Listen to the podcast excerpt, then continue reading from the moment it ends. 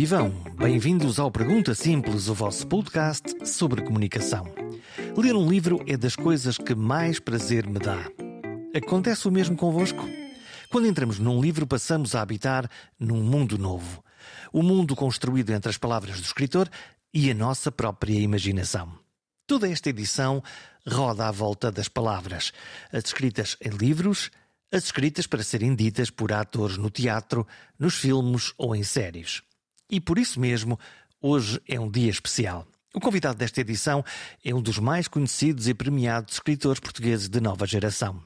João Tordo, autor de 19 livros, entre romances, ensaios e policiais, e co-argumentista da série Rabo de Peixe. Vamos ao programa? Vamos a isso.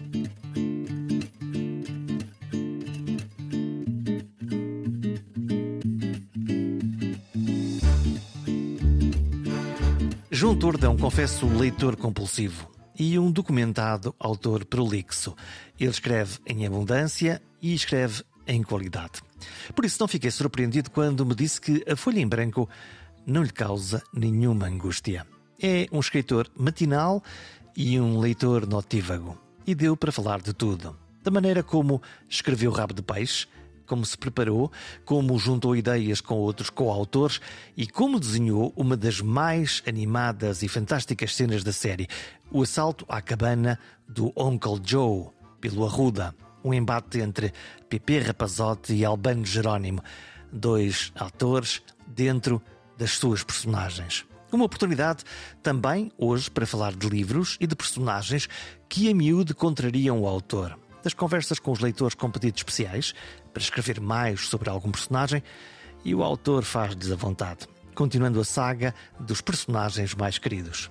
No caso de Rabo de Peixe, vem aí uma segunda temporada e João Tordo pode continuar a escrever para o reviver da história. Já agora, sabiam que quando se escreve uma série como Rabo de Peixe, há uma espécie de sala de escritores, isso mesmo, uma sala onde os argumentistas trocam as ideias mais loucas e radicais e desenham as cenas escrevendo as falas dos atores. É isso mesmo que aconteceu no Rabo de Peixe 1 e que volta a acontecer para a segunda parte desta série. Viva João Tordo! Olá. Escritor, músico nas horas vagas, já vamos falar sobre isso. Co-autor da, da série da moda, que é Rabo de Peixe. Uhum. E eu quero começar por aqui. Como é que se escreve Rabo de Peixe? Conta-me como é que foi o processo. Tu pegaste nas tuas malas e foste para os Açores ou ficaste aqui em Lisboa a ler coisas sobre, sobre os Açores e depois é que foste para lá? Uh, olá, obrigado pelo convite. Não, não, não teve nada a ver com isso. Foi. Um, quer dizer, teria graça se tivesse sido assim, mas foi, foi um convite do Augusto Fraga. Eu, eu estava, fazer, uh, estava embrenhado noutros projetos na altura e o Augusto ligou-me a dizer que gostava de falar comigo e eu já sabia que ele tinha vencido o concurso da Netflix um, e por isso. Um, havia três projetos uh, que a Netflix tinha, tinha premiado. Um deles era, era o Rap Peixe.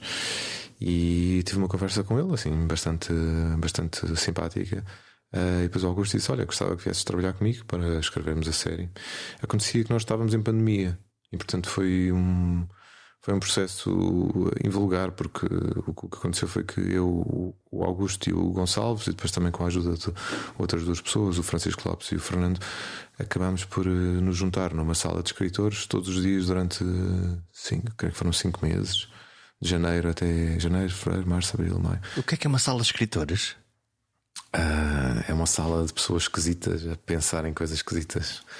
Não, basicamente é, é, o que os americanos uh, e os ingleses chamam Writer's Room, que é uma coisa que eles fazem quando escrevem uma série de televisão.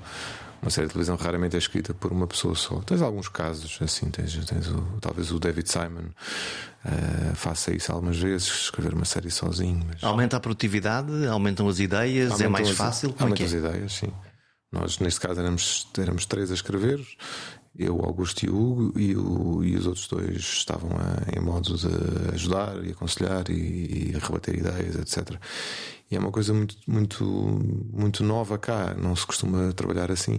E por isso é que eu acho que o resultado depois também foi diferente do, do, do que é habitual, porque nós tivemos ali esses cinco meses entre Uh, todas as manhãs reuníamos e depois eu e o Hugo começámos a escrever os guiões e depois tudo ia passando uns pelos outros e as personagens, as ideias e os acontecimentos. E estão no mesmo sítio, fisicamente? Não, não, não, não, nós estamos em pandemia, isto foi em 2021, janeiro de 2021, o segundo confinamento o segundo grande confinamento, não te lembras? Foi para três meses e meio ou quatro, de janeiro até abril. A, a nossa memória faz o favor de apagar essas, essas coisinhas, Se não é? lembro muito bem. foi bem duro. Sim, o confinamento foi, foi bem duro. E, e, eu no Zoom todos os dias com esta malta e. E pronto, eu, eu acho que o Augusto teve esse grande. Para, para além de ser um tipo extraordinariamente humilde e muito, e muito talentoso, soube um, rodear-se das pessoas certas. Ou, ou, seja, ao invés de fazer aquela coisa de eu vou fazer isto tudo sozinho, que é muito às vezes o que. Eu sou o grande realizador que tive uma grande ideia Exato, e ganhei um prémio e, e agora vou, vou fazer também o um argumento e vou não sei o quê. E ele, e ele pensou, ok, eu sou realizador, tenho estas competências, tenho, e ele de facto é muito talentoso no que faz. Vocês já se conheciam? Não. Mas não sou escritor. E, e, o que o Augusto fez foi ir buscar dois escritores de profissão eu e o Hugo andamos a fazer isto há décadas e, portanto, uh, sob o auspício e sob a direção do Augusto, que foi sempre muito, muito voltada para eu, eu quero fazer uma série que seja para toda a gente. E, não, e isso é o que eu gosto. Eu também gosto de escrever livros que sejam para toda a gente. Que não seja uma coisa elitista, que seja, neste caso, o cinema de autor daqueles que o plano fica parado 3 quartos de hora e nós não conseguimos perceber exatamente o que é que aquele personagem está ali a fazer. Não, sim, é engraçado estás a falar disso porque uma das grandes. Enfim, eu, eu assisti à, à, discussão da lei do cinema há uns anos, quando se discutiu aqui em Portugal que as plataformas iam começar a deixar eh, parte dos seus lucros nos governos europeus, porque, porque, obviamente estavam todas a pagar impostos nos Estados Unidos e nós a pagarmos as plataformas aqui na Europa. Portanto, essa, quando, quando essa discussão aconteceu. Eh, eu fui ao Parlamento e, e estive lá com as outras pessoas e com os outros, com os outros argumentistas e havia um realizador que defendia que o, o, todo esse dinheiro devia ir para o ICA porque uh, o cinema português, de qualquer maneira, nunca passava de Badajoz. E que a única maneira que o cinema tinha de chegar mais longe era ir aos festivais de cinema. E, e, nós, e, e, eu estive do lado dos que se opuseram, disse não. Acho, acho que o sistema de júris do ICA tem a sua razão de ser. Eu acho que o cinema de autor ou outro tipo de cinema que se faça em, em Portugal. O, o ICA é uma entidade que avalia e que depois subsidia projetos de, de cinema e audiovisual. Sim, de, muito rapidamente, para, para não ser chato, isto, isto tudo começou com a lei do fomento ao cinema uh, com o Marcelo Caetano nos anos, no, no, nos anos 70. Uh, e depois criou-se o sistema de júris que perdura até hoje. Ora, o sistema de júris tem todo o direito a existir. Eu acho que todo o cinema deve ser apoiado. O que não pode acontecer é, é estar-se a favorecer ao longo de muitas décadas uh, um determinado tipo de cinema, ao qual se resolveu chamar de cinema português, em detrimento de outras formas de expressão no fundo, dramática uma... e artística que, que, que, que que são tão importantes quanto essa. E o que aconteceu é que, é é que houve um divórcio muito grande entre o público e o cinema português por causa disto. Sim, passou a ser uma coisa de minoria, seguramente obras de arte extraordinárias, mas que a maioria das pessoas se calhar nem entende, não é? Porque tem uma linguagem muito própria e tem Sim, um... tem uma linguagem muito própria e acabou por, por criar esta cisão e este divórcio que eu não estou a dizer que, que, que, que, que o cinema português deva, deva mudar, não é isso que eu estou a dizer. O... Está-se a advogar por uma diversidade. Tem que haver diversidade, porque, porque que este divórcio surge do facto de, do meu ponto de vista, eu, eu enquanto escritor tenho liberdade para falar nisso porque, porque eu não ganho a minha vida a fazer audiovisual, eu ganho a minha vida a escrever livros. Graças a Deus que tenho essa liberdade e portanto faço, escrevo audiovisual porque tenho prazer e tenho gosto nisso, mas tu és argumentista também, tu fazes coisas eu para. Também sou argumentista, mas uh, o meu a minha vida, a minha subsistência vem dos livros e tenho toda a liberdade que é extraordinário ter essa liberdade também, não é? é. Ai, se calhar não me dão um subsídio, porque se eu disser que isto não faz percebes? Não, não, não, e, e, por isso a questão é, eh, eu enquanto escritor uh, percebi ra rapidamente, ou ao longo de alguns anos, que se eu não vender um, um, determinado número de livros, ou seja, se eu não tiver atenção a quem está do outro lado, ao público, eu não ganho a vida. Portanto, se eu Vamos por hipótese, vendo 10 mil livros em 2022 ou 20 mil livros e em 2023 vendo 5 mil, pá, tipo, alguma coisa está mal. Portanto, eu é tenho... É este livro que eles não gostaram, não, a escrita não se Sim. adaptou, enfim, pode. Mas, mas, depois vem aquela conversa de ah, mas vais adaptar-te àquilo que o público quer. Sim. Não, vou, vou olhar para a realidade e perceber se será que eu fiz alguma coisa aqui. Por acaso, essa, essa é uma pergunta. Como é que tu consegues, eh, e já vamos voltar a rabo de peixe, porque, uhum. porque eu quero, quero explorar aqui um bocadinho a maneira como tu escreveste a, a série, como que tu eh, foste coautor desta série. Quando, quando, quando, como é que tu equilibras o equilíbrio, como é que tu equilibras entre aquilo que é a expectativa do teu público natural, que já leu 10 livros teus, os teus maiores fãs, e, uh, e, as tuas epifanias criativas. Quer dizer assim, estou a lembrar, por exemplo, quando tu tinhas um conjunto de novelas, de romances já escritos e um dia disseste, e agora vou fazer um policial. Uhum. Como, é que, como é que foi isso? Mas é, essa é a questão, é que eu, eu, eu acho que ia chegar lá, que, que era. Um, este escrutínio que eu tenho enquanto escritor, que é eu ganho por livro, livro vendido. Não tenho quaisquer subsídios, não tenho bolsas, não tenho apoios. Portanto, a minha vida tornou-se rapidamente num diálogo entre, entre, entre mim e quem está do outro lado. Não angustia-te esse, esse, esse olhar para os números? Não, acho que faz parte da vida de qualquer pessoa. O que aconteceu no, pá, no cinema português foi que este escrutínio não está presente porque, porque os subsídios são a fundo perdido. E, portanto, eu, enquanto realizador, se quando, quando vês os números das pessoas que vão, que vão às salas ver cinema português, é assustador. Há filmes que fazem 40 espectadores, Sim, há filmes que um fazem. Divórcio pá, pá, tipo 200 espectadores. Portanto, eu, eu enquanto escritor, uh, não, poderia, não poderia nunca viver nessa realidade porque não ganharia a vida. Logo, uh, não estou a dizer que esse tipo de cinema não deve existir, porque acho que todo, todo tipo de cinema tem todo o direito a existir e a, e a ser subsidiado. O que eu acho é que importa pensar, importa refletir e importa um, ter uma consciência de que as coisas estão neste ponto.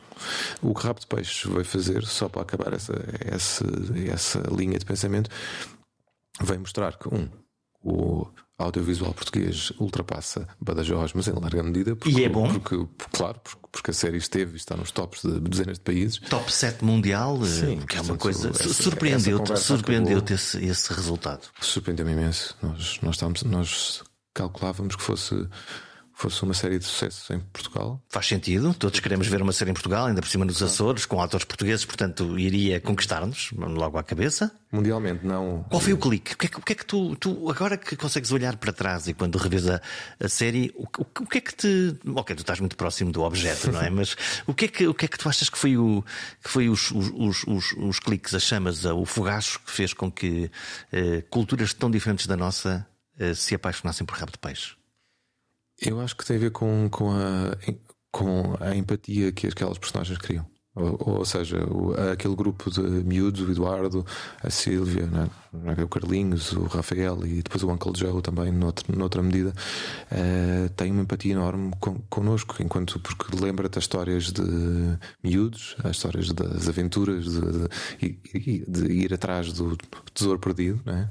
Que eram as histórias dos Goonies e, dos, e daqueles filmes do, do, dos anos 80. E eles ganham, eles têm uma vida desgraçada com ausência de oportunidades e subitamente ganham um, um euro ao milhões Sim. e uma desgraça ao mesmo tempo, tudo no mesmo, é, mesmo isso é, pacote. É, isso, como está tudo no mesmo pacote, há, um, há, ao mesmo tempo ser uma história de aventuras de miúdos de uma, de uma, de uma vila muito pobre a ganhar o euro ao milhões e de repente tentar desafiar os deuses, não é? E portanto, nós, nós acho que toda a gente se identificou com, com estas personagens, com, com, com, o seu, com os seus dramas, com as suas dificuldades um, e com e com o rebuliço que a história às tantas cria, é? das, das, coisas estarem constantemente a inverter-se. E, um, e, isso foi feito porque uh, nós tivemos tempo para escrever e estávamos numa sala de escritores em que todos estávamos com o mesmo pensamento, que era nós queremos fazer um, para já algo que nós gostássemos de ver uh, e depois algo que seja, que seja muito uh, divertido e emocionante para as pessoas. Para quem nos vai ver, é? Como é que é o processo lá dentro? Vocês, ok, há uma parte de, dessa sala de escritores que depois vocês conseguem fisicamente estar sentados uh, em rabo de peixe? Não, não, cá. Cá, sempre. Sim, uh, então foi através do Zoom. Zoom. Ah, e, e, nunca, nunca estiveram. Tivemos, tivemos. Okay. Depois, depois, quando as coisas abriram em abril, quando o confinamento acabou, fomos aos Açores, todos juntos. Como é que foi, isso, qual, como é que foi esse, esse momento? Foi engraçado. Eu, fomos, fomos visitar os, os, lugares todos que tínhamos imaginado, não é? Tipo, pá, Lagoa, às Furnas, a Ponta Delgada, fomos, fomos a vários sítios, fomos, andámos naquelas estradas uh, meio, meio selvagens uh, e, e, portanto, visitámos os, os, os lugares todos. A estrada do Farol, aquela ilha. Peixe, e quando fomos a Rabo de Peixe é que, eu, é que eu tive uma visão, eu e o Hugo, e o, o, claro que o Augusto já conhecia. Mas, o Augusto é de lá, de lá da ilha. Porque ele é da ilha. Uh, e eu e o Hugo tivemos pela primeira vez a visão do que era Rabo de Peixe. De facto, é uma, é uma vila extraordinariamente diferente de qualquer coisa, onde, de qualquer lugar onde eu tenha estado. Pelas cores, pelo, pelos, pela devoção ao Santo Cristo, os interiores das casas são exatamente como está na série, cheios de objetos e de, e de, e de, e de parafernália. E, e, as pessoas são diferentes. São, de facto, é, um, é uma cultura muito diferente e, e muito própria. Uh, e foi importante irmos lá ver para depois transportar isso para a escrita. Não é? tu, tu és um ouvidor, tu, tu foste ouvir as pessoas também, quer dizer, tu estás lá, observas, lá está, estradas, a luz, as casas as, as pessoas, como é que ressoaram em ti? Como é que, como é que tu foste lá? Tu, tu vais lá também uh, uh, apropriar-te da alma daquelas pessoas antes de. Calma, apropriar-me da alma. Não, apropriar-me da alma no sentido em que vais, vais, vais saber a, a música, vais saber uh, o que é que elas dizem, o que é que, as, o que é que as faz sonhar, o que é que as angustia, porque isso também lá está dentro desta, desta série. Sim, mas eu acho que as características particulares do, do rap de peixe são, são, são algo que nós tivemos em conta e que informaram a criação das personagens. Depois disso, enfim, há, um, há um velho exemplo de como é que tu. Porque é que, porque é que basicamente é, uma história funciona e outra não? Né? O que é que é uma boa história? É isso que eu estava a dizer. É, é, é, é quando tu, tu, tu até, até podes estar a escrever sobre um marciano ou sobre um extraterrestre por acaso o ET, neste caso, né, que eu estava a pensar agora, uh, e o que tu fazes é dar-lhe exatamente as mesmas emoções que nós. Porquê que o ET funciona enquanto história? É porque o ET, no fundo, é um miúdo de 12 anos que tem exatamente as mesmas emoções. Está, ao mesmo tempo que o Elliot está cheio de medo, o ET está cheio de medo. Ao mesmo tempo que o Elliot tem, tem, tem desejo de conhecer aquele, aquele desconhecido, o próprio ET tem exatamente os mesmos sentimentos, portanto, eles são o espelho um do outro. Ora, se tu, se tu consegues fazer isto com extraterrestres, evidentemente consegues fazer com, com miúdos de rabo de peixe. É isso que gera essa empatia, no fundo, que nós estejamos a claro. torcer aqueles personagens para que eles se safem a fazer uma coisa, em princípio, má, que é traficar droga, uhum. porque, não, para quem não conhece a história. Por, por, sim, porque os motivos são, são mais nobres do, do que esses. Eles, eles querem escapar a uma realidade muito dura. E a droga é a porta de saída daquilo, não é? É apenas um objeto e não, e não necessariamente um. Sendo que, quando nós lemos os relatos históricos desse período de 2001, em que o veleiro se tem um problema no leme e, e estes fardos de droga aparecem na, na, na costa, nós misturamos, lá está, desde esse esta população naif, que sabe muito pouco, não, não está exposto, lá está, à ideia de, de, droga, de experimentar esta droga e, portanto, com o efeito catastrófico que isto tem, e, por outro lado, todos os negócios que depois se vão gerar à volta disso. Portanto, é, é, é o fim da inocência daquela população, ou tu achas que, ou a tua sensação é que hum, aquela população já, era muito, já é muito pouco inocente com, com tudo aquilo que, tem, que teve que superar? Não? Não sei responder porque eu não, não conhecia Peixe antes, antes, de, antes da chegada daquela, daquela droga toda. O que eu te sei dizer é que um, não há ali uma intenção de verosimilhança. Ou seja, de facto aquilo aconteceu, de facto a droga deu à costa, em Rabo de Peixe e noutras vilas, uh, e de facto houve, houve problemas uh, sociais. O, e, leste coisas antes de sim, o tempo de preparação? Fizemos uma investigação é. enorme, só que depois percebemos que a, a história morria cedo, ou seja, o o Quincy, que foi, que foi o que era o nome verdadeiro do tripulante daquele veleiro, uh, de facto esteve preso na prisão de Ponta Delgada e de facto escapou saltando o muro. Mesmo? Sim, porque tu, quando, tu quando, quando vais aos Açores e quando, e quando, e quando vais na estrada, tu vês a prisão do teu lado direito e, e, o muro é baixíssimo, portanto qualquer pessoa com uma escada salta aquele muro.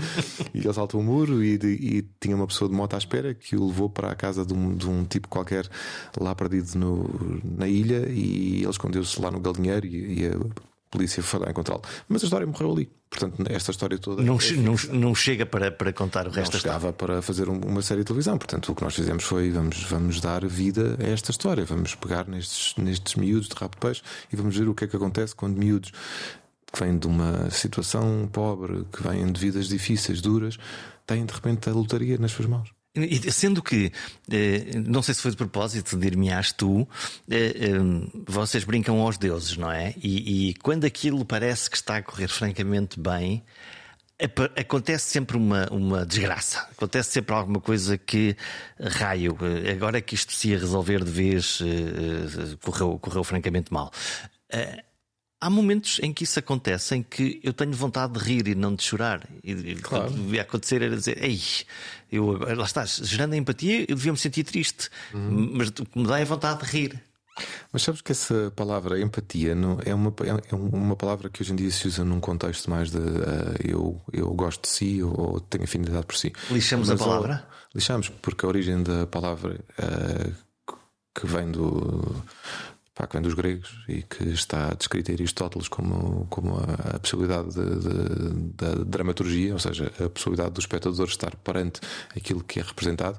Na sua origem, a palavra empatia é a possibilidade de estar perante as coisas que me causam repúdio ou aversão. É exatamente o oposto. E isso compreende-se na ficção. Tu só consegues estar na ficção se também tiveres a capacidade de estar perante as coisas que não, que não gostas, perante personagens que te são terríveis, como o Arruda, por exemplo. Ah, isso é maravilhoso. Eu quero falar sobre isso. É, já, já agora é uma deixa... pessoa terrível. É, é, nesse é o ponto. Mas já agora é, deixa-me é. só fazer uma pergunta antes que é: Tu, tu tinhas escrito, vocês tinham escrito toda a série antes de começar a filmar ou, ou, ou, durante o processo de filmagem tu foste ajustar? E eu estou a perguntar isto exatamente por causa do Arruda, porque uh, eu, o, o, Arruda uh, é, uh, é, um, é o, o, Rufia, o pequeno Rufia da, rabo de, peixe, de, de rabo de peixe, não é? A quem que, que no fundo diz: Bom, é o Albano Jerónimo. Uhum. Em primeiro lugar, para as pessoas ficarem já com isto, com isto na cabeça, a, a, quem, quando a droga aparece, no fundo quase se arroga o direito de dizer, mas este é, este é o meu negócio. Este é meu, e, claro. E, portanto, como é, que, como, é, como é que foi escrever o Arruda? Foi muito interessante, porque já a Ruda não é um nome açoriano, é um nome que nós dissemos, ok, nós não queremos que ele tenha um nome açoriano, vamos chamar-lhe Ruda. E, e, depois foi muito interessante porque as reescritas foram, foram eu, eu fiz algumas, mas depois foi o Hugo Gonçalves que ficou no, no projeto mais algum tempo, porque eu tinha outro projeto, e portanto, quando acabou a sala de escritores e tínhamos os guiões mais ou menos fechados, uh, ou quase, quase mesmo fechados. Depois houve uma fase posterior de reescritas. Um, o Arruda, para mim, foi das personagens mais interessantes porque, pá, porque o Eduardo precisava de um antagonista uh, que não fosse apenas a máfia italiana, nem, nem que fosse o, o, Monti, que é o, que é o assassino a soldo italiano que a máfia manda para resgatar a droga. Precisavas de um, de um verdadeiro opositor. Precisávamos de alguém real, de rabo de peixe, que fosse, que fosse, que fosse um antagonista. E o Arruda é excelente nesse aspecto. Pode ser quase um irmão gêmeo ao contrário? Não, eu diria que o Arruda é um bocado, uh, por exemplo, a personagem da Sílvia, que é a filha dele, uh, é o espelho daquilo. Ela, ela, ela o, a Ruda é a imagem daquilo em que a Sílvia se podia tornar caso a sua vida corresse mal. E portanto aí está uma, uma das boas coisas das, da série: é que nenhuma personagem ali é boa nem má. Uma, pode haver sempre uma redenção ou uma catástrofe. todos contextos difíceis e, e, portanto, o Eduardo às vezes faz, faz as coisas erradas pelas razões certas, às vezes faz as coisas certas pelas razões erradas, e, e isso é que nos cria empatia, é? porque nós não.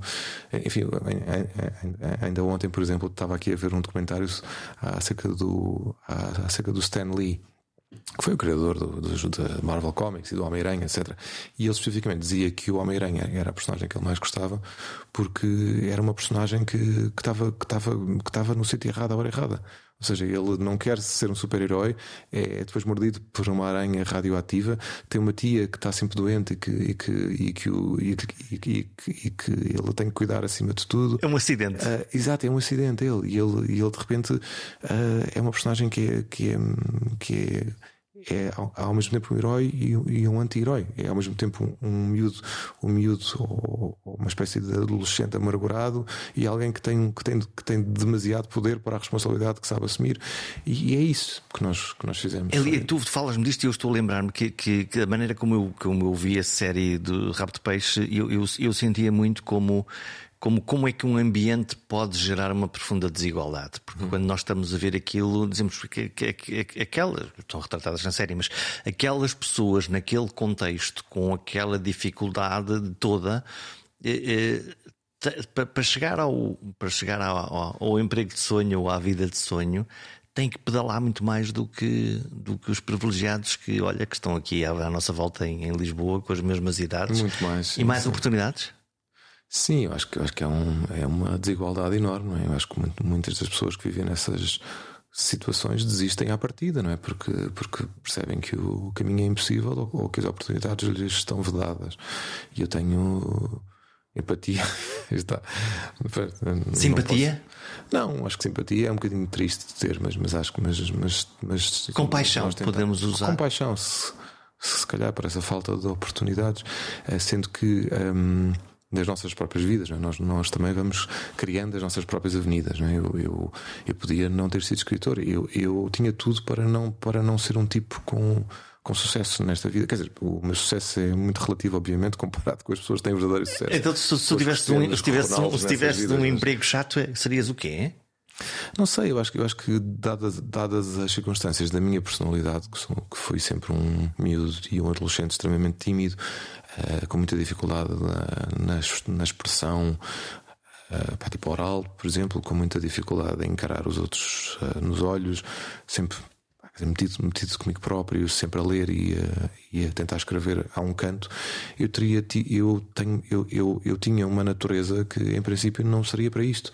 E portanto fico muito surpreendido quando por chegar aqui a esta idade e por ter conseguido fazer uma série de coisas que, que, que aparentemente na minha infância e na minha adolescência ninguém adivinharia que eu poderia fazer. Estão a gostar do Pergunta Simples? Estão a gostar deste episódio? Sabia que um gesto seu me pode ajudar a encontrar e convencer novos e bons comunicadores para gravar um programa? Que gesto é esse? Subscrever. Na página perguntasimples.com tem lá toda a informação de como pode subscrever.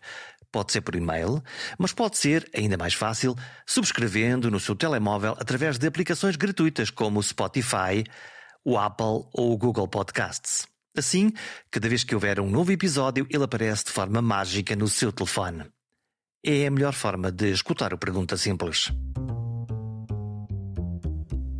Quando é que os deuses decidiram que tu ias começar a escrever? Ou quando é que tu percebeste? Ah, eu acho que foi que desde os 6, 7 anos que eu, que eu, que eu, que eu me tornei uh, obcecado pelos livros. Mas, mas era mesmo obcecado, não era uma coisa saudável. Eu, Pela leitura? Pelos livros, pelas histórias, pelas personagens. Eu, eu acho que devo ter que devo ter lido o, o primeiro livro do Sherlock Holmes para aí de 50 vezes e o, o o Estudo em Vermelho. Uh, devo, devo ter lido o Júlio Verne para aí 30. Portanto, eu, eu andava ali à volta daquilo, à volta, à volta, à volta. E depois, quando descobri o Dostoiévski e os russos e aquilo para mim o crime e castigo é, é, um thriller. As pessoas falam de crime e castigo, ah, alta literatura. Não, aquilo é um thriller. Aquilo é um thriller sobre um, sobre um miúdo que está perdido nesta vida e que mata duas mulheres de uma maneira brutal e depois é perseguido por causa disso e com toda a razão. Né? Portanto, aquilo é um thriller. E eu, eu, eu, sempre gostei desse tipo de ficção que nos leva ao limite, que nos coloca on the edge, como se diz. Né? E por isso eu percebi muito rapidamente que hum, a minha vida era aquilo. Mas depois, eh, como tinha medo, eh, comecei a divergir para outros lados. Tentei ser jornalista, coisa que eu não tinha jeito nenhum. Uh, estudei filosofia. Os factos aborreciam-te, não? não, é que eu não tinha jeito, percebes? eu não tinha agenda, andava sempre desencontrado com as pessoas, tinha medo de estar a ligar e a chatear os outros. Opa, portanto, um jornalista não pode ter estas características. o jornalista posso... chateia pessoas, faz perguntas incómodas. Exato, eu odiava, percebes? Eu disse, é pá, estou a chatear a pessoa. Então. Coitada da pessoa. Coitada. E portanto, foi nessa altura que eu fiz o interregno na ficção dos diria dos meus 20, 20 até aos 25, 26, e depois percebi, pá, não, eu tenho que voltar a escrever ficção porque eu não, isto não é para mim. E quando escreveste o primeiro livro, quando publicas o primeiro livro, qual, qual foi a, a sensação? Ah, foi de. Foi de que não tinha feito quase nada que faltava um caminho enorme. Portanto, a sensação foi tipo, ok, já, isto, já, isto, isto já está feito, já ultrapassei este, este percalço. Agora... O, teu, o, teu, primeiro livro é um percalço, é isso é um que percalço. É, é. É, um, é, porque eu acho que o meu primeiro livro é um, é um, nem sequer é um romance, é, uma, é um conjunto de quatro novelas que eu acho que tem alguma densidade emocional, mas que ah, estão longíssimo daquilo que eu depois consegui fazer mais tarde. Porque... E consegues reler esse? Não, não. És muito crítico de ti próprio. Ah, pá, não quer saber, não, não, acho que não, acho que não, não tenho nada que estar a reler os meus livros. É, seria uma coisa completamente narcísica. Mas é curioso, quer dizer, tu dizes isto é um percalço, é tipo um acidente, mas é assim, sem esse primeiro acidente não havia o segundo acidente, o terceiro e o quarto, e não, e não podíamos usufruir hoje dos, dos, maravilhosos livros que tu, que tu escreves. Obrigado pelo elogio, mas a verdade é que. Não sou eu só que eu digo, quer dizer, olha para Sim. o público, certo? Que tu, é tu, és um, tu, é, tu és um escritor acarinhado pelo público, quer dizer, as pessoas Sim. podiam gostar do, da tua escrita, comprar os teus livros, mas não só, eles gostam de ti como autor, como pessoa, gostam de. acompanham-te, intervêm. O, o público uh, uh, fala muito contigo, vem, vem ter contigo? Olha, Jorge, a questão é que eu, nos últimos 20 anos, eu não fiz mais nada senão escrever livros e ir, ir ter com o público. Foi, foi o que eu fiz. Eu, eu, não sei quantas centenas de sessões eu fiz desde 2004, mas não sei se foram centenas ou se foram milhares. Tu, tu vais a sítios, vais a vou, fóruns, vais falar com miúdos, vais falar com vou, públicos? Vou às bibliotecas públicas, a escolas, a conferências, a debates, a palestras, a tudo. E, e, portanto, durante os últimos 20 anos, essa construção foi feita também porque eu estava muito interessado em perceber o que é que estava do outro lado, o que é que as pessoas gostam de ler, porque é que gostam de ler, porque é que. E essas perguntas todas que, que eu fui colocando, foram encontrando respostas. O que é que eles te dizem? O que é que, o que, é que os teus públicos te dizem? Ah, os meus leitores já me disseram de tudo, desde, desde que eu não devia ter, ter uh, matado uma personagem, até que até nos últimos tempos a, a, a coisa mais mais uh, premente é então como é que vai ser a segunda temporada de Rapaz? Não sei. É uma pergunta. Como é que tu vais escrever? É, vou, vou. Uh, e essa eu não sei, mas a pergunta antes dessa era hum, e eu comecei a escrever uh, policiais, como tu disseste há uns anos, porque deixei-me de preconceitos, porque eu adoro policiais, adoro. Adoro. E Também gosto de ler. É... Epá, e portanto pensei, pá, se eu gosto tanto disto, porque é que eu não hei de fazer, já que a minha profissão é escrever? E foi um salto no escuro, porque eu não sabia como é que o público ia reagir. Podia ter sido, pá, este gajo não tem jeito nenhum para isto. Mas a verdade é que o primeiro policial foi um sucesso enorme. E depois os outros dois que se seguiram, o Águas Passadas e o Centro de Perdão, trouxeram duas personagens que são que é a pergunta que o público mais vezes me faz. É quando é, quando é que volta a pilar? Quando é que volta a pilar? Quando é que volta a pilar? E tu voltaste?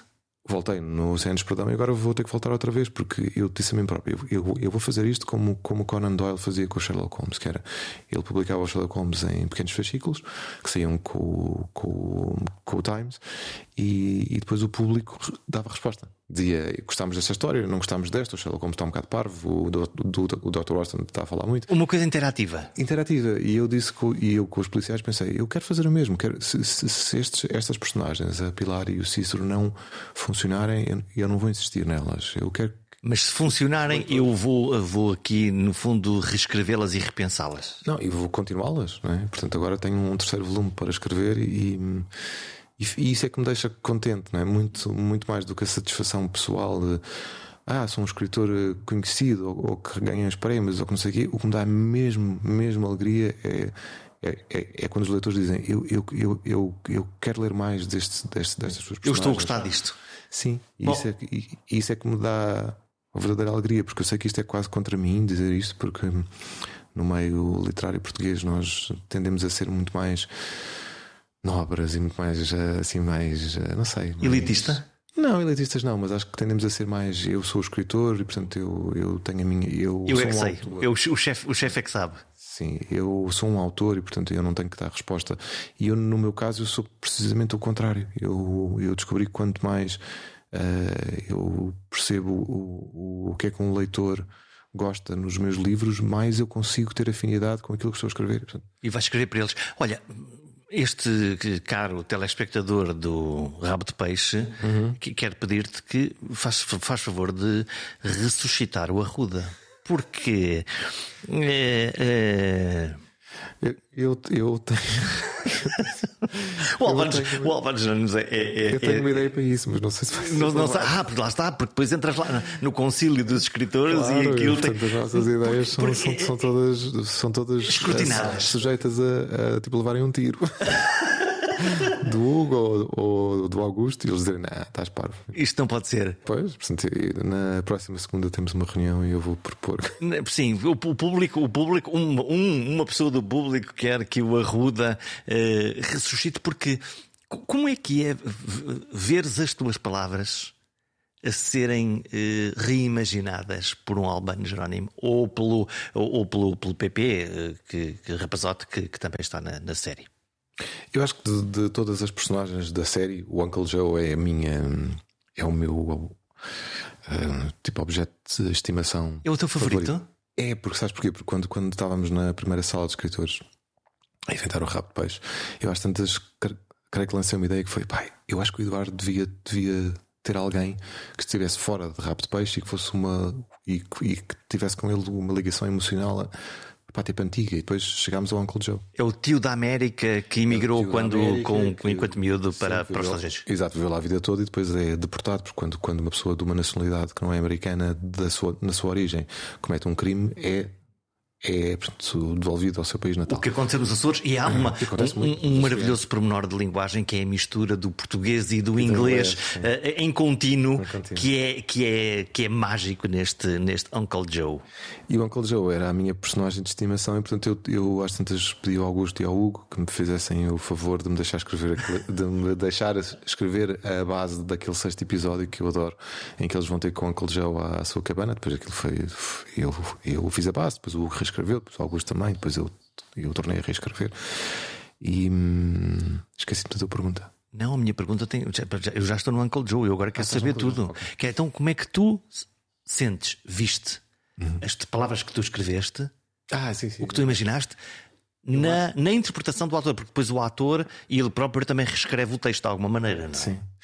Agora acho que correndo o risco de ser injusto com algumas coisas que fiz no passado, eu acho que só recentemente é, é que eu comecei a gostar disso. Uh, talvez tenha começado a gostar no País Irmão, que foi realizado pelo Sérgio Graciano. Depois gostei também muito no Até que a Vida nos Spar, do, uh, que foi realizado pelo Manuel Pureza. E, e, aí eu comecei a gostar das minhas palavras. Uh, ditas pelos, pelos atores, mas em Rápido Peixe, de facto, gostei muito. Achei que, achei que superou em todos os níveis a, a minha expectativa e tendo o Bebê Rapazote, que é um autor super versátil e, e que, de quem eu gosto muito a fazer de Uncle Joe, eu, eu acho que ele está perfeito. Ele está mesmo perfeito na. Tu escreveste a pensar nele ou não? Não, não, não, não. Nós, nós, nós não sabíamos nada. Do, quando, quando escrevemos, não tínhamos um único ator. Foi tudo. E, e talvez por isso também a série tenha resultado tão bem, porque nós não estávamos ligados a atores necessariamente, embora nesta segunda temporada Sim, já vamos estar claro. com eles na cabeça, o que pode ser uma experiência também boa, mas diferente. Mas na primeira temporada, a liberdade que o Augusto nos deu de pá, inventem. Tenham, deem largas à vossa imaginação. Aliás, quando, quando, quando escrevemos a primeira temporada, o Uncle Joe não vivia na, num, num sítio afastado do, do mar. A cabana dele era mesmo junto à água, na, na Fajante Santo Cristo, na ilha de São Jorge. Eh, mas depois, por questões de produção e de reescrita, acabou por, por se deixar o Uncle Joe. Uh, o Uncle Joe na. Ai, agora esqueci-me do nome da ilha. Não importa. É, é, um, é numa cabana. É, é São Miguel. Sim, São Miguel. São Miguel, sim. uma branca. Pensei que fosse outra ilha, nem sequer pensei não, não, que eles estavam, que não, filmaram em várias porque ilhas. Na, porque na versão original ele, ele de facto vivia ali. Uh, portanto, na Fajã de São Jorge.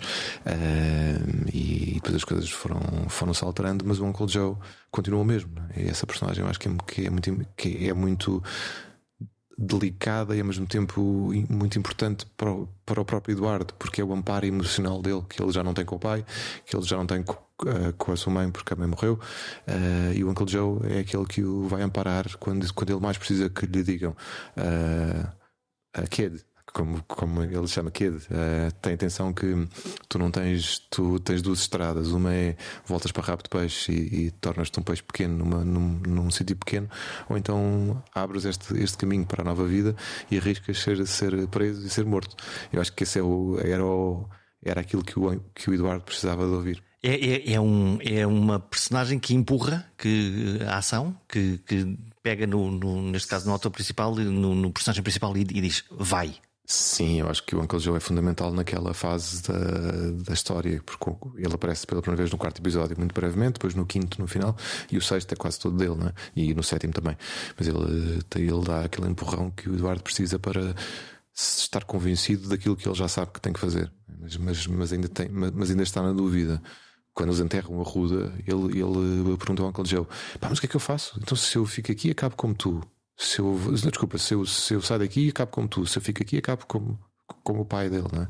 É um dilema. Como o meu pai é, e o Uncle Joe dá-lhe a resposta. Que é, que é, e, essa, e essa tu, tu, assististe às filmagens? Ou é, não? não, eu não estava cá quando, quando, quando estava em viagem e, e, portanto só, só comecei a ver alguma coisa quando já estava tudo feito. Eu não assisti. E, e, e, e, tiveste uma, uma, sensação, uma sensação de quê? De surpresa? De. Olha, para ser sincero, eu, eu não estava à espera que fosse, que fosse tão bom. Eu, eu tipo, sabia que o Augusto era um, era um grande realizador e sabia que os atores eram ótimos, mas eu próprio fiquei surpreendido com a qualidade da série. Fiquei, talvez não por desconfiar de, de, coisa nenhuma, mas porque não, não, não estava habituado a ver uma série portuguesa com tão bom aspecto. Isso. Com, é. com, tão boa luz e com, com tão, tão boa aspecto. interpretação. Tem aspecto, a série. E, é, é, uma das coisas que me surpreendeu logo. Foi, pá, isto, isto, isto, sabes, o pensamento que me veio, que é muito pernicioso, foi isto não parece uma série portuguesa. Isso que é péssimo, não é? Isso, nós, nós não, não, isso, isso, é um português a pensar. Exatamente. Portanto, eu, eu acho que, que esta série abre portas para nós começarmos a pensar de uma maneira diferente e para e para inverter um bocadinho o, este paradigma de que ah, nós, nós somos portugueses, somos pequeninos, somos, esta língua nossa é um bocado estranha, não chega longe e tal. Não é verdade. Passamos de Badajoz, não é? Seguramente, claro que sim. Olha, o, o escritor eh, João Tordo anda a ler o quê? O que é que, o que, é que, o que, é que, te, o que, é que te interessa agora por estes tempos? Tá, tá, olha, ando, ando, ando Saltas de livro em livro? Ou... Salto, salto. Estou quase a, a, terminar um romance policial do do Joel Dicker que se chama o caso, o caso Alaska Sanders, que é muito divertido, não, não, é, não é fascinante, mas ele escreve de uma maneira muito, muito divertida e é, e é compulsiva a leitura. Uh, depois tenho, tenho estado a ler um ensaio do Alan de Botton que se, que, que se chama. Um, uh, ah, porra, esqueci. Já lá vamos chegar. Não, chama-se chama, chama Essays on Love que é, que é muito engraçado, tem, que é uma perspectiva muito, muito estoica e muito diferente sobre aquilo que nós consideramos que é o amor. E, hum, estava a ler outra coisa que. Uh, Estava a ler o quê? Ah, e, e, e, e, ontem acabei de ler o livro da Madalena Sá Fernandes, que se chama Leme, que é muito bonito. E, e vais, lês um pedacinho agora daqui, depois guardas, vais ler outro, ou, ou, ou tens alguma disciplina, na, na, ou lês coisas ao mesmo tempo? Leio ao mesmo tempo e leio sobretudo à noite. Eu, eu, eu há 10 anos que não, que não, que não saio à noite. Que não, que não, e quando vou jantar fora, são assim ocasiões especiais com amigos e tal. Outro dia fui jantar fora, não sei o quê. Ou quando vou ao coro, mas, mas, mas pronto, mas de resto as minhas noites são para ler. Isso é, que é, isso é uma vida de ermita. Não, eu acho que é uma vida de quem, de quem faz da sua vida à escrita, não é? Portanto, eu, eu em, em, vez de perder o, o, meu tempo, que eu acho, acho, acho ótimo que, que as pessoas pronto, vão, saiam. Socializar, tu preferes escrever? Sim, socializar. Como é que são as tuas rotinas? Eu gosto de socializar durante o dia e depois à noite. Não está mais possível. Como é que são as tuas rotinas como escritor? São de manhã. Por isso é que também eu, eu mudei de cedo, porque eu começo a escrever muito cedo, começo a escrever 8 eh, e meia, 9, já estou ao computador e começo a pensar, e, é, e, é, e, são, e, são, essas horas que eu penso melhor na minha vida e que penso melhor na escrita. E depois à tarde, normalmente faço reescritas ou vou fazer coisas burocráticas que às vezes tenho que se fazer, ou vou à piscina também. Eu gosto muito de natação. E, e depois à noite leio.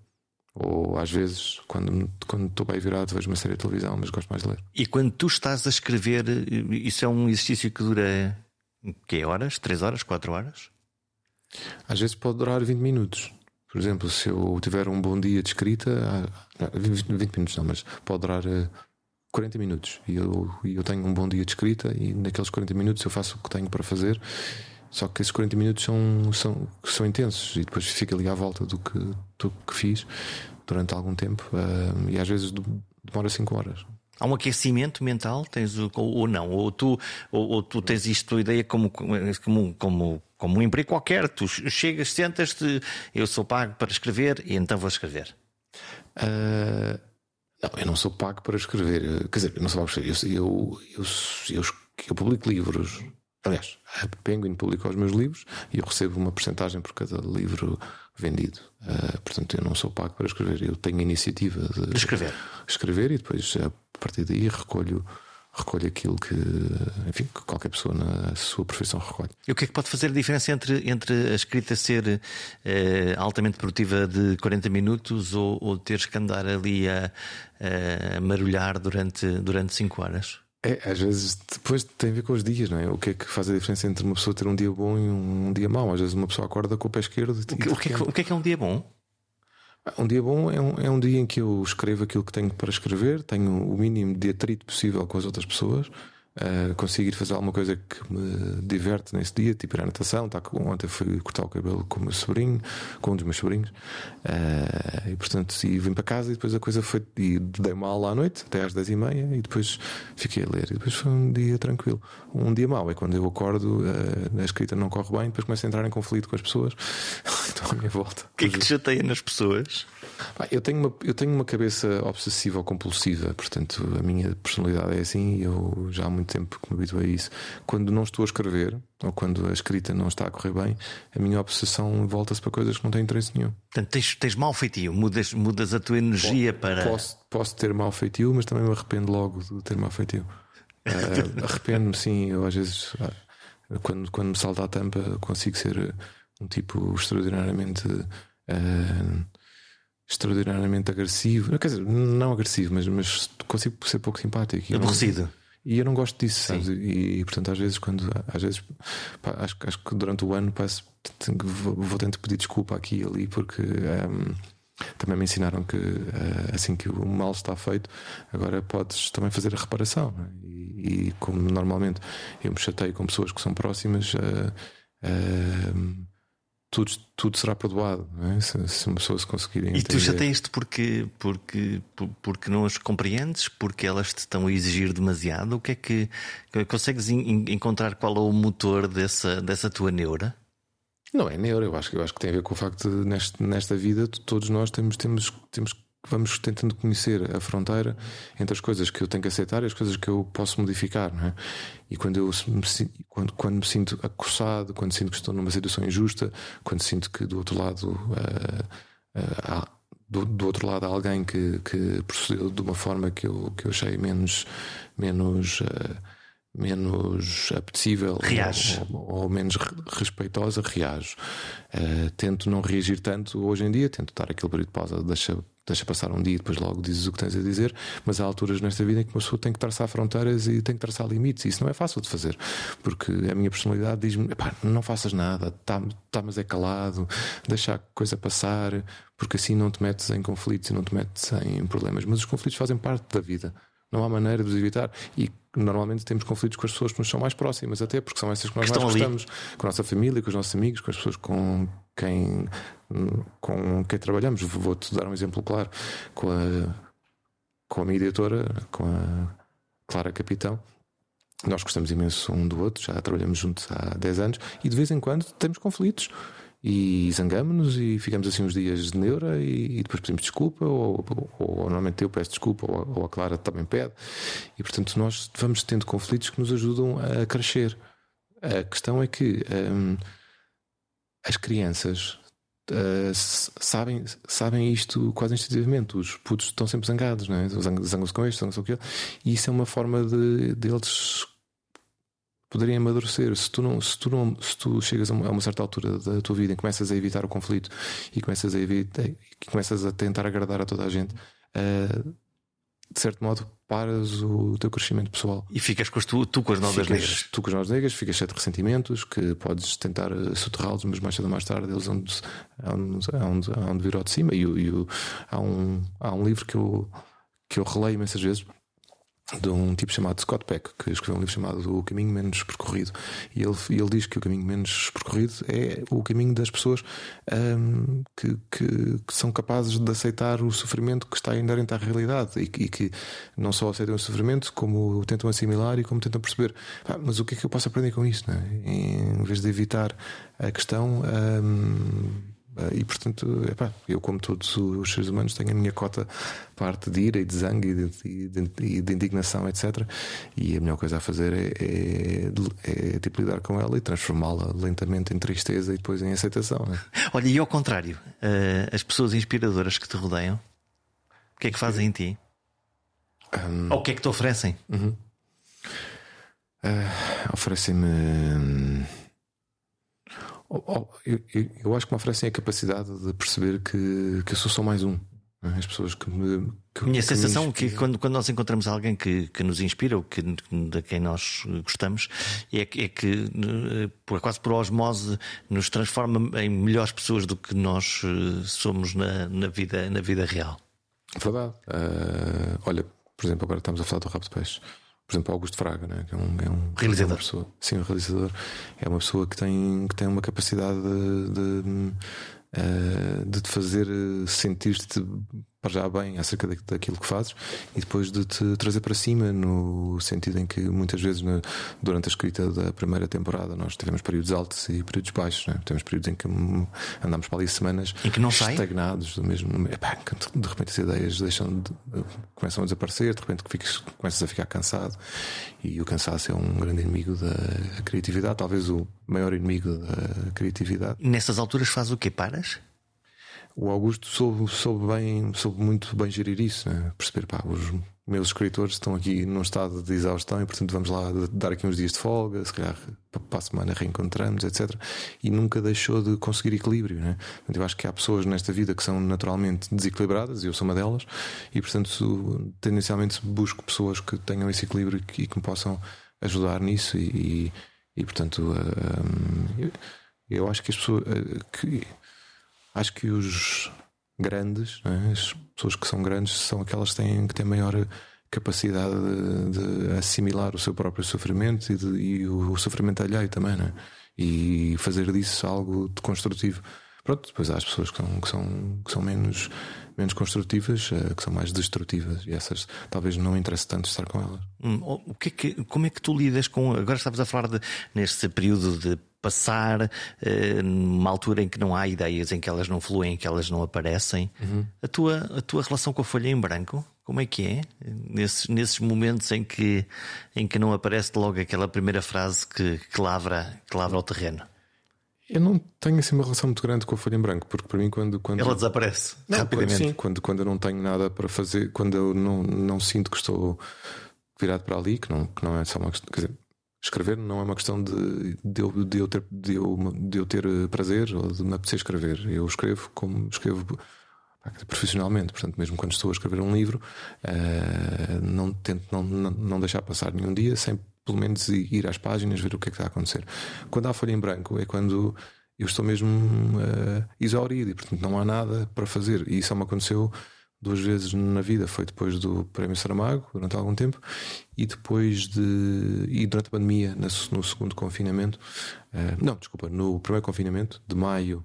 2020 até maio de 2021 e eu não escrevi nada. É um período difícil para nos concentrarmos, não é? Sim, tive, tive, tive, nas reuniões de rabo de peixe, mas, mas do ponto de vista de livros não fiz nada, porque, porque percebi que não, que não estava capaz. Uh, e portanto foi.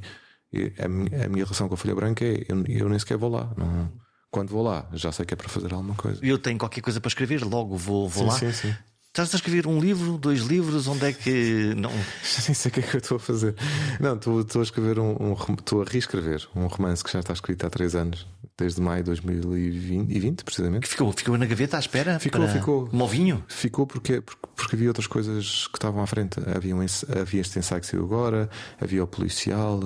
Havia o romance que saiu ano passado, que saiu em 2021, que era o Naufrágio, portanto havia uma série de coisas que já estavam planeadas à frente. E este romance ficou na gaveta, sendo que é um dos romances que eu mais gosto, uh, mas tive que o deixar tranquilo durante três anos. E depois vai... repagar e reescrever? E reescrever tudo, sim, que é o que eu estou a fazer agora. Vai sair em outubro, novembro. Hum. Acho que outubro.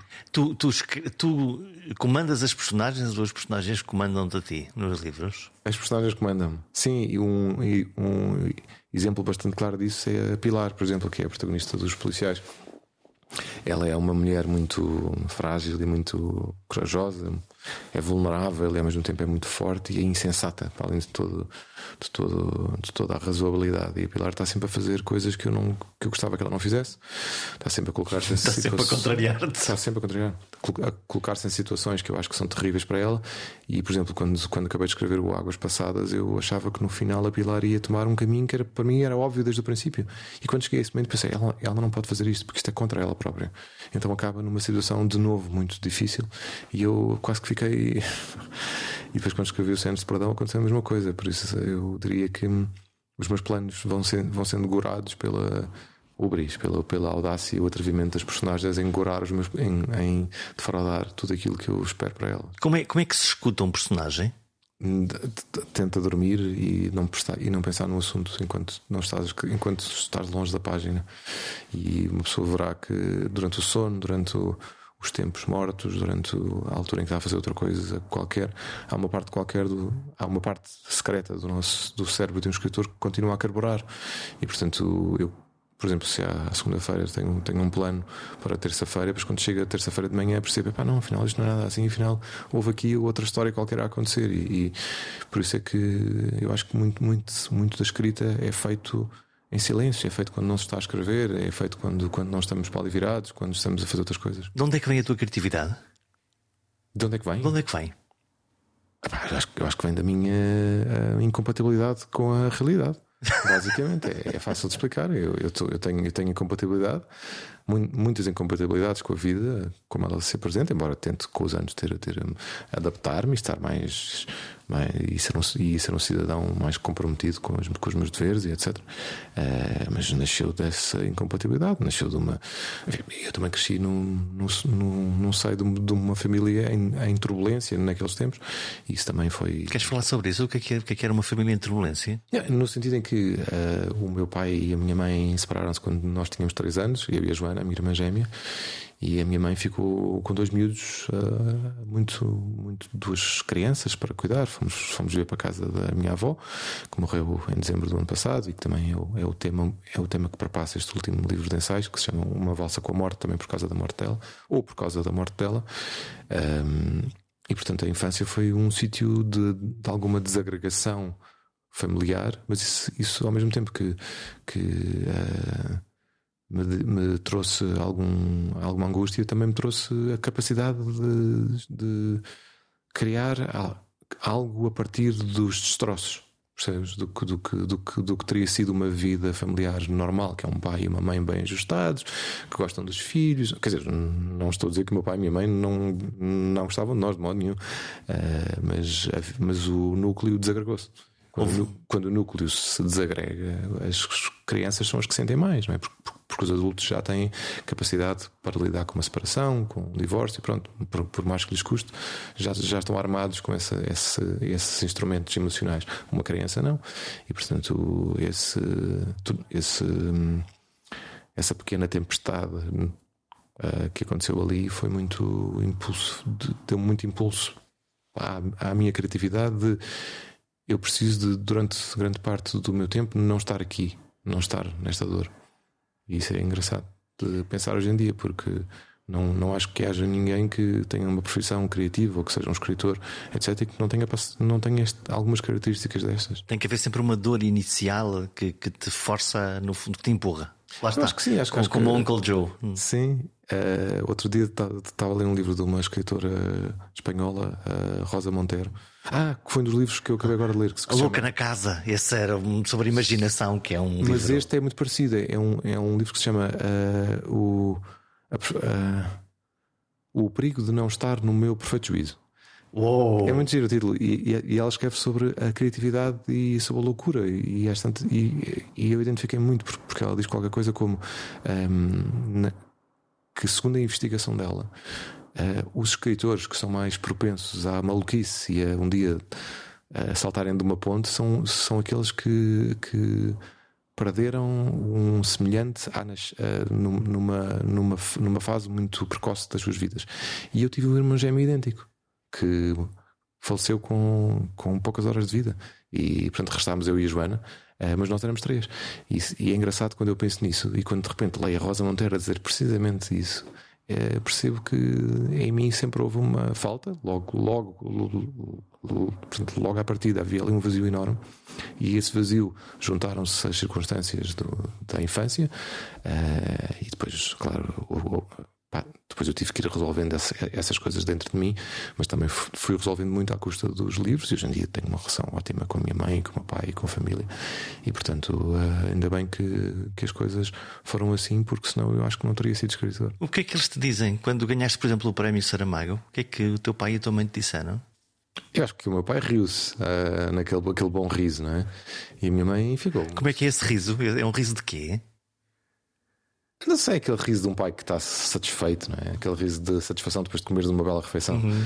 E a minha mãe eh, é mais, é mais racional e disse: Ah, que bom e tal, não sei o quê, então quando é que é a entrega do prémio e tal. E, pronto, fui, fui, e lá fomos todos à entrega do prémio. Foi em Penafiel, já foi há tantos anos, uh, em 2008, e lá fomos nós todos à entrega. E eu era um miúdo, não é?